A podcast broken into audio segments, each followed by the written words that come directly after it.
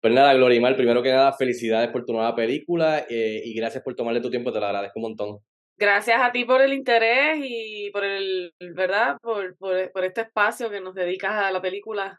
Muy orgulloso de, de primero de que, de que tengamos a alguien allá de Puerto Rico, eh, allá en el prestigioso festival de, de Sundance que está corriendo ahora mismo eh, y que y, pues poder ver tu trabajo y el de, y el de otros puertorriqueños también y, y colaboradores, así que muy orgulloso. Felicidades. Muchas gracias, de verdad que sí. Así que a eso iba mi primera pregunta, que era pues, tu nueva película, La Pecera, por supuesto, es, es selección oficial de este prestigioso festival de, de cine de Sundance, eh, que es un logro bien grande. Eh, así que quería preguntarte rápido, ¿cómo te sientes de, con este logro, primero de manera personal y también, segundo, pues de manera de que estás representando eh, el cine, o sea, a Puerto Rico? Pues eh, la noticia me la dieron el pasado 10 de noviembre y la verdad que me, me sorprendió bastante, pues porque uno siempre trabaja con rigor y con mucho empeño, pero pues como que nunca te esperas estas elecciones de este calibre, no porque uno no crea en el trabajo, sino porque pues sabes, eh, pues son espacios bien competitivos y demás, se presentan muchas obras, así que nos sentimos súper orgullosos porque estamos haciendo historia al presentar una película puertorriqueña en coproducción con España y estar en el World Dramatic Competition, en, la, en una selección de 12 obras eh, del mundo, eh, pues imagínate lo, lo, lo, bien que nos sentimos desde el punto de vista de poder mostrar nuestra historia en, en este festival y también formar parte de, de, de, una serie de otras películas que, que ¿verdad? Como esta una selección global y que Puerto Rico está ahí, pues nos llena de orgullo, la verdad, y, y nos abre también puertas para que la película se pueda seguir viendo en otros espacios, porque dentro de este espacio surge interés para que haya otras programaciones, tenemos representantes de ventas, entonces también estamos trabajando en dirección de que el proyecto pues pueda generar ventas para, ¿verdad? Para dar continuidad a otros proyectos. Eh, así que sí, estoy bien contenta y muy agradecida con el equipo de trabajo. Qué bueno que lo menciona para que la gente, porque yo sé que los que están envueltos en esto día a día, empapados, pues tienen una idea de lo que quiere decir esto, pero quizás la audiencia eh, casual no sabe lo grande que es que tu película esté en este tipo de festival y que ahora pues lo que tú dices puedas colaborar con otros, tengan lo de lo de ventas aquí, distribución allá, o sea que más gente va a poder ver este tu película eh, al final del día. La pecera una de las cosas que me gustó es, eh, además de que es una tremenda producción, me gustó que, pues obviamente toca temas serios y universales, o sea, bien relevantes. O sea, estamos hablando de la muerte, el legado, convicción, dolor, familia, y también, por supuesto, pues la historia de pues, las pruebas de Estados Unidos en Vieques eh, y el efecto generacional, diría yo, de esto. Eh, y Puerto Rico. Así que de estos temas, que son varios que están en la película, eh, ¿cuál fue el más importante para ti a la hora de plasmarlo en la pantalla grande? Eh, bueno, tengo que decir que la génesis, digamos como que el catalizador inicial de la historia es, era el aspecto de la enfermedad y de, y de que el personaje estuviera expuesto a, a un proceso de enfermedad terminal en ese sentido, pues yo tenía esa experiencia porque mi mamá pasó por esa enfermedad y para mí era como algo bien cercano. Y, y, y, lo que primero me impulsa a sentarme a escribir una versión de largometraje de una historia, pues es ese proceso de tramitar la muerte de mi mamá y trabajar la, la, la instancia del desarrollo de un personaje femenino en una situación extrema de un anuncio, de una metástasis. Como quería trabajar también, no quería desligarme del aspecto eh, de, la colonia puertorriqueña y de los efectos de, la relación eh, entre Puerto Rico y Estados Unidos. Por eso es que decidí trabajarlo como una viequense, de manera que yo pudiera ir banal. Em, el cuerpo del personaje enfermo eh, es espejo de la enfermedad del pueblo viequense, ¿verdad? Por la contaminación. Y era como una manera de integrar un tema eh, médico que me interesaba explorarlo y un tema de, de un setup del espacio donde ese, esa paciente eh, habita, que nos pudiera revelar, eh, para empezar, pues un poco lo que le produce la enfermedad, ¿verdad? Porque está enferma porque viene de un lugar contaminado. Y así, pues yo podía hablar de un Puerto Rico que tenemos ahí de frente con unas situaciones muy particulares, pero que de pronto no lo estamos atendiendo, no lo estamos viendo, eh, y un poco como que se barre debajo de la alfombra. Así que yo te diría que por ese lado, pues empieza por el aspecto de enfermedad médico y ya se, se hilvana con, con el espacio natural de Vieques. Y creo que hiciste tremendo trabajo eh, hilvanando, como tú dices, estos, estos diferentes storylines, tramas. Eh, y by the way, he visto varias películas porque estoy cubriendo el festival, varias películas por ahora, me faltan varias, pero creo que el, último tiro tuyo, de esa última secuencia, para mí ha sido el, el, más bonito y el más impactante. No porque sea puertorriqueño, pero en cuestión de, de fotografía y de la música y, y, la imagen, creo que ha sido el más que se ha quedado conmigo por lado del festival, así que tenía que mencionártelo también. este, Gracias. Entiendo que este es tu ópera prima, o sea, es tu primer largometraje, si no me equivoco. Así que quería preguntarte, ¿qué, se ¿qué fue lo más que se te hizo en esta primera instancia? ¿Qué fue lo más fácil que se te hizo en el proceso? ¿Y qué fue el, el, el reto más grande de este, de este primer largometraje?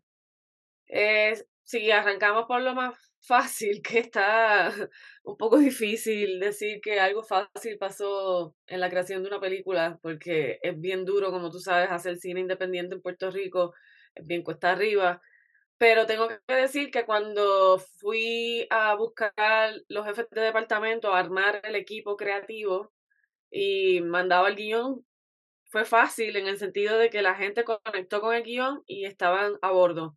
Em, el guion, fue el, el, texto del guion fue como la pega, ¿verdad?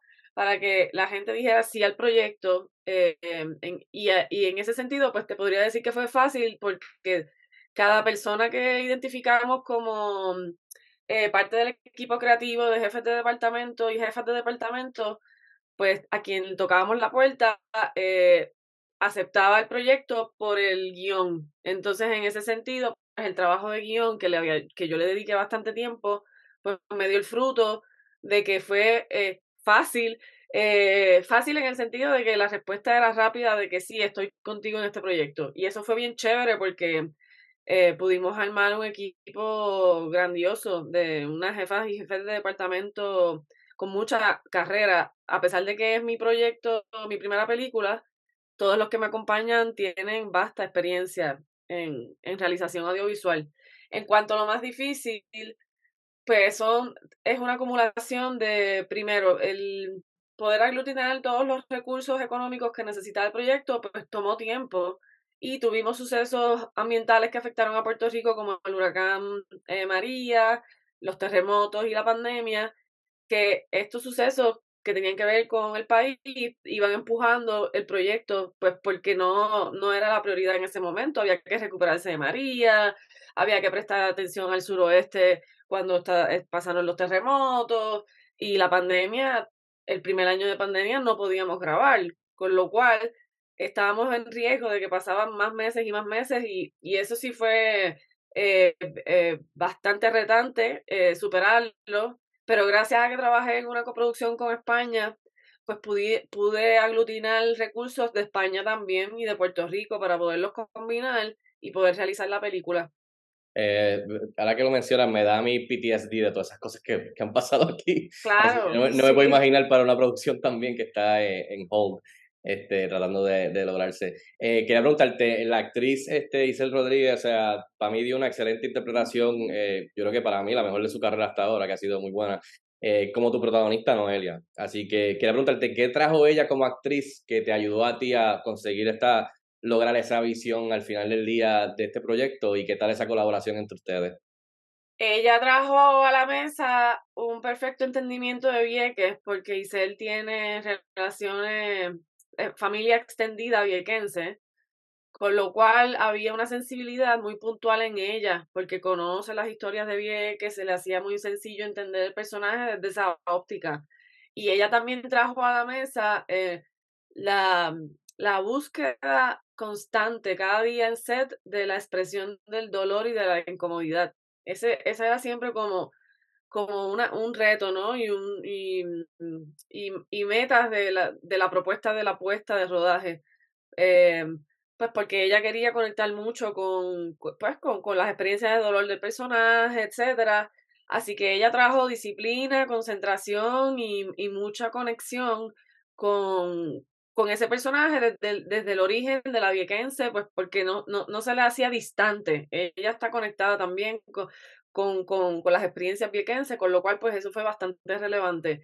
Y ella, pues claro, en, en un rol dramático de este tipo, pues se destaca. De acá, eh, uno de los principales feedback que la gente nos está dando es centrado en el trabajo de Isel, con lo cual ella está teniendo mucha, eh, mucha gente está siendo bien receptivo a la interpretación y a su trabajo, eh, así que sí, se, se destaca, se destaca muchísimo Isel, hizo un gran trabajo. Qué bueno, qué bueno. Y por último, Glorimar, para dejarte ir, quiero preguntarte, cuando el resto del público tenga la oportunidad de ver la película, ¿qué te gustaría que el, eh, el, el, el público, la audiencia se lleve de la pecera cuando salgan del cine? Pues mira, eh, me, me, gusta creer en la libertad del público eh, para, ¿verdad? Que interpreten y sientan, sembrar preguntas.